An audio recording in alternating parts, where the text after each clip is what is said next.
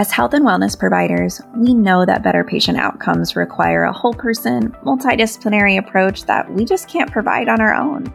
That's why I've started the Wellness Center Creators Podcast.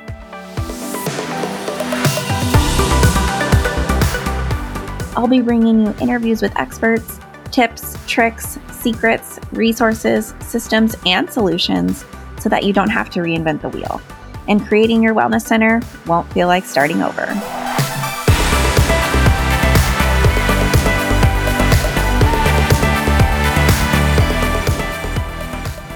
Welcome back, everyone, to the Wellness Center Creators Podcast. Today on the show, we have Leah DeRose. Welcome, Leah. Thank you. Thanks for having me. Let's start out with having you introduce yourself to our audience.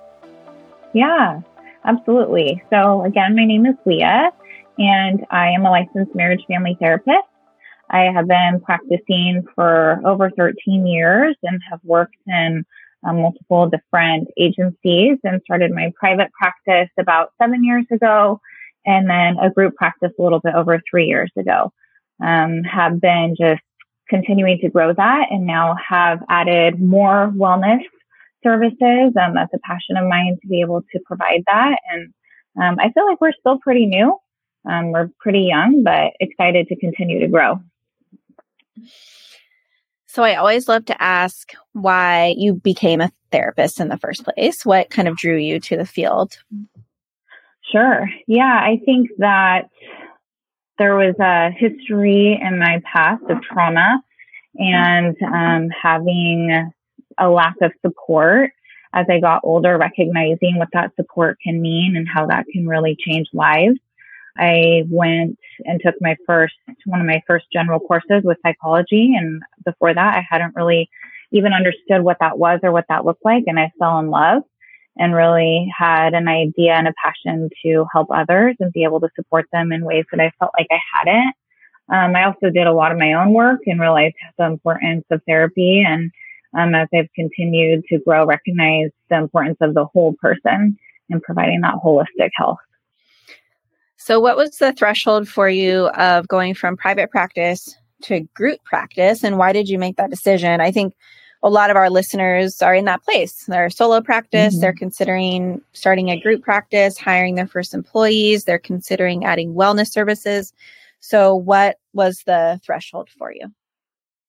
You know, it's kind of funny because I didn't really understand what a group practice was until I thought about doing clinical supervision. Um, I wanted to be able to support other therapists and their growth and being able to help them um, have the support that they would need to be the best therapist that they could be. And so I decided to do clinical supervision, and that was where I became aware that you needed to hire them.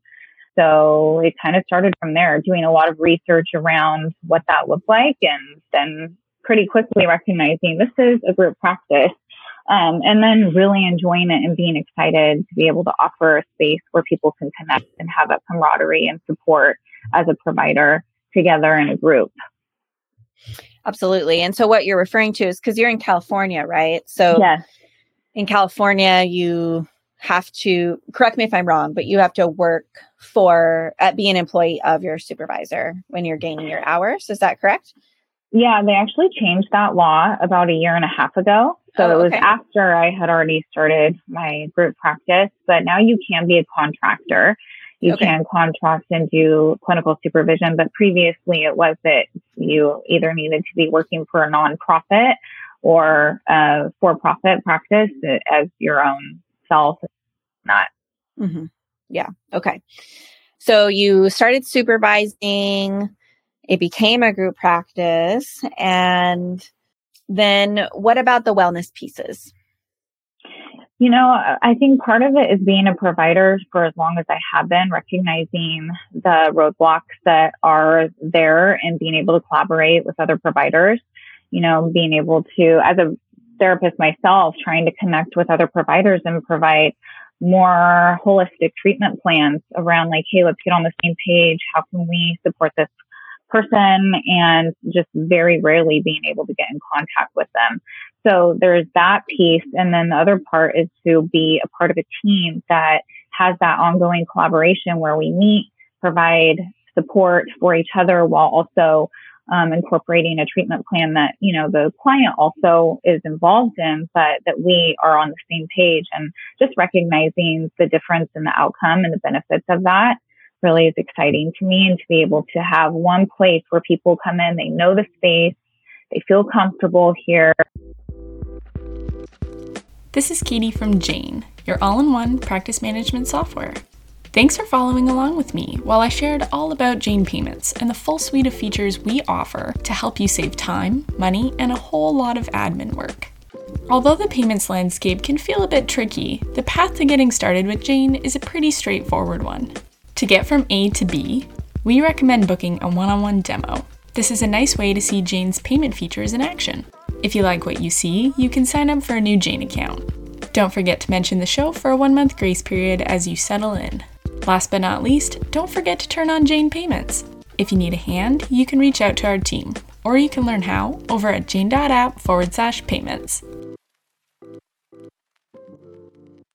So, Leah, I'd love to know the the hardest part that you've experienced so far of leading a team as you've embarked on, you know, growing the group practice. Oh man, there's a lot it's been the biggest growth professionally that I've ever done for sure. Um, you know, I think part of it is learning how to create and hold the culture. So the culture is incredibly important to me. I've worked for different agencies in the past where I didn't feel like that support was there.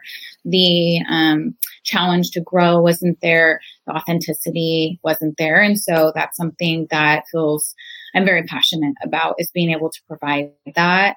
And so not everybody's on the same page, you know, and so I think that it took me a bit to figure out how to cultivate that and then hold it. And um, that was growing pains, you know, having people come in that just weren't a good fit for whatever reason. And, you know, just being able to recognize that I had areas of growth around how to interview, how to have transparent conversations, my own growth and being able to hold accountability, all those pieces. And feel like definitely that has turned. I notice now where, you know, the people that are here not only believe in the culture, but hold it. And so that the people who are wanting that and respecting that hold it and the ones that it doesn't fit for it, it kind of just pushes them out. And so I would say that's probably the biggest is learning how to manage all the different personalities, support, and then juggling all the pieces. I am juggling all the pieces still. I still do clinical supervision. I still see a few clients. Um, I provide management, all of the passion projects, all the growth that I want to continue. Um, I am starting to build a leadership team and really being able to um, learn how to delegate better myself. And I'm in the process of hiring a clinical supervisor to add more support. So those are some of the biggest growing pains I would say is learning all. I mean, like I went to school to become a therapist. And so business is not something that I ever um, had any education on. And so it's definitely a learning experience um, to be able to do that. Absolutely. I'm curious, you know, as you're saying that you've just learned so much, especially in the realm of interviewing. Mm-hmm. And as you do it more, right, we just learn and learn and learn. I'm curious mm-hmm. if you have kind of one lesson or tip that you kind of the light bulb went off for you or you learned something new that you changed the way you were doing something in the interview process if you felt like oh that was a really helpful change to make if you could share that with our audience yeah um, you know i think one of the pieces is focusing more about who they are internally and less about their skill. I'm not saying that that skill shouldn't be there. I obviously want people who are not only skilled but willing to grow. But that willing to grow piece comes from your own internal growth, right? And so I focus a lot, specifically with the therapists that I hire on talking about how they handle failure or perceived failure, how they you know, work well with others and, and create scenarios. What might that look like? Being able to talk about their own willingness for growth. What have they done themselves? I talk a lot about have you done your own therapy? Are you willing to do your own therapy? I think that's a huge piece of it. So those are the biggest ones I think in, in a longer interview process than maybe some. You know, I, I do an interview. I usually start with a phone call, just kind of get on the same page. Are we on the same page even to do an interview? Um, do that interview and sometimes ask for a secondary interview. And if it's, I heard this before, I'm not sure where I heard it. It might have been Maureen on the group practice exchange, but if it's not a hell yes, it's a hell no. And yeah. so I'm really trying to go by that too and just being able to it, not come from a deficit of like fear around like do i have enough? But being able to just be able to say even if we don't have enough it has to be the best. So yeah i think those are some of the biggest pieces. More of the internal process of course need the skill but i hire associates too and some of them are brand new out of school.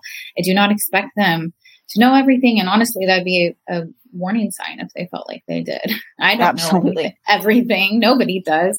You know, at that point, I feel like is where we kind of stop allowing ourselves to grow. Yeah, for sure. So then what, the, let's talk about the flip side. What's been the most rewarding, the best part for you about leading this team and growing this group practice? From the team approach, I would say seeing the relationships that are built between the providers and the practice, being able to see how we support each other, um, how they, they support each other without me, being able to just peek your head in and, and talk and get that support around um, something that's been difficult for that day or a question you have, being able to feel like I am providing a support that they might not have received in the past you know, that team approach piece feels really good. And then from like more of a client centered, there's been times where I still sometimes do screenings when people call and, and somebody will be talking about how they've been struggling to find a therapist or their psychiatrist isn't able to book them out for months and being able to tell them the services that we have to offer and hear the hope in their voice and then actually having people follow through and, and actually feel that they are getting that care that they have been struggling to find that's hugely rewarding. I mean, honestly, that makes me super excited. And so I feel like that's kind of the part where when everything else is difficult, that's what can hold you up. Yeah, keeps you going. Yes, absolutely. So, what's next for you? You know, what are you working on in the next few years? Um, I definitely have a few other pieces. You know, I want to keep adding in more wellness services. So I'd love to be able to add in um, a registered dietitian, nutrition, massage therapy. Some of those are the next pieces that I want to add specifically here at this location. We are in the process of developing a sister practice. So it's a nonprofit.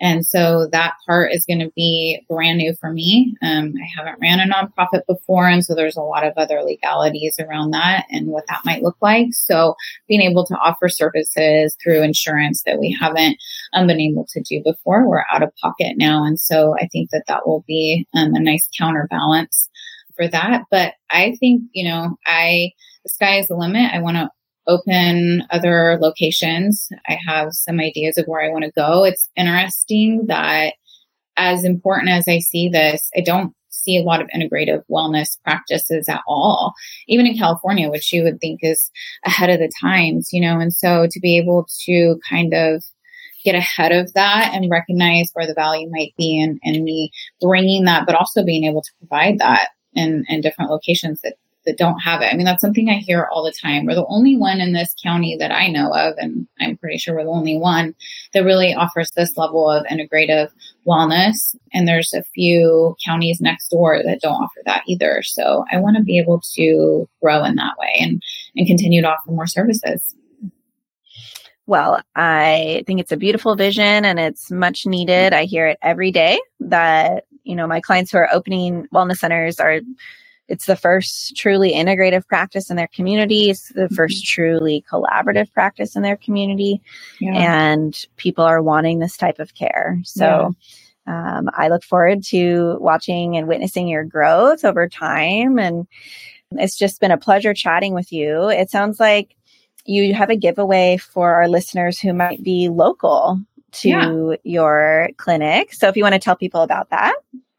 Yeah, um, I mean, we are wanting to support anybody to be able to come in. We um, are happy to offer uh, 10% off any service that they um, would like to come in. Just mention this that they heard us speaking and that, you know, we'd be able to support them and, and giving them a discount.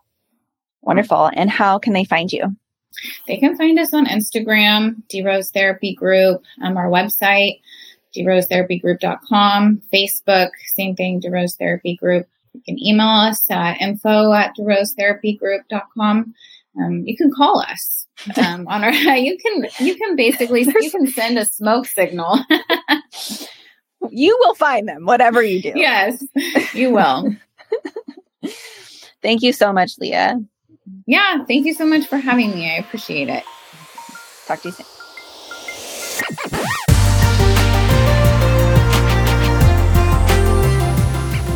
Thanks so much for listening to the Wellness Center Creators Podcast. I hope you enjoyed the episode. Please visit our website at wellnesscentercreators.com for more show notes and additional episodes. Plus, if you do have time, please subscribe to the podcast and please consider rating and reviewing the show. That will help other people find us. Thanks again for listening, and we'll catch you next time on the Wellness Center Creators Podcast.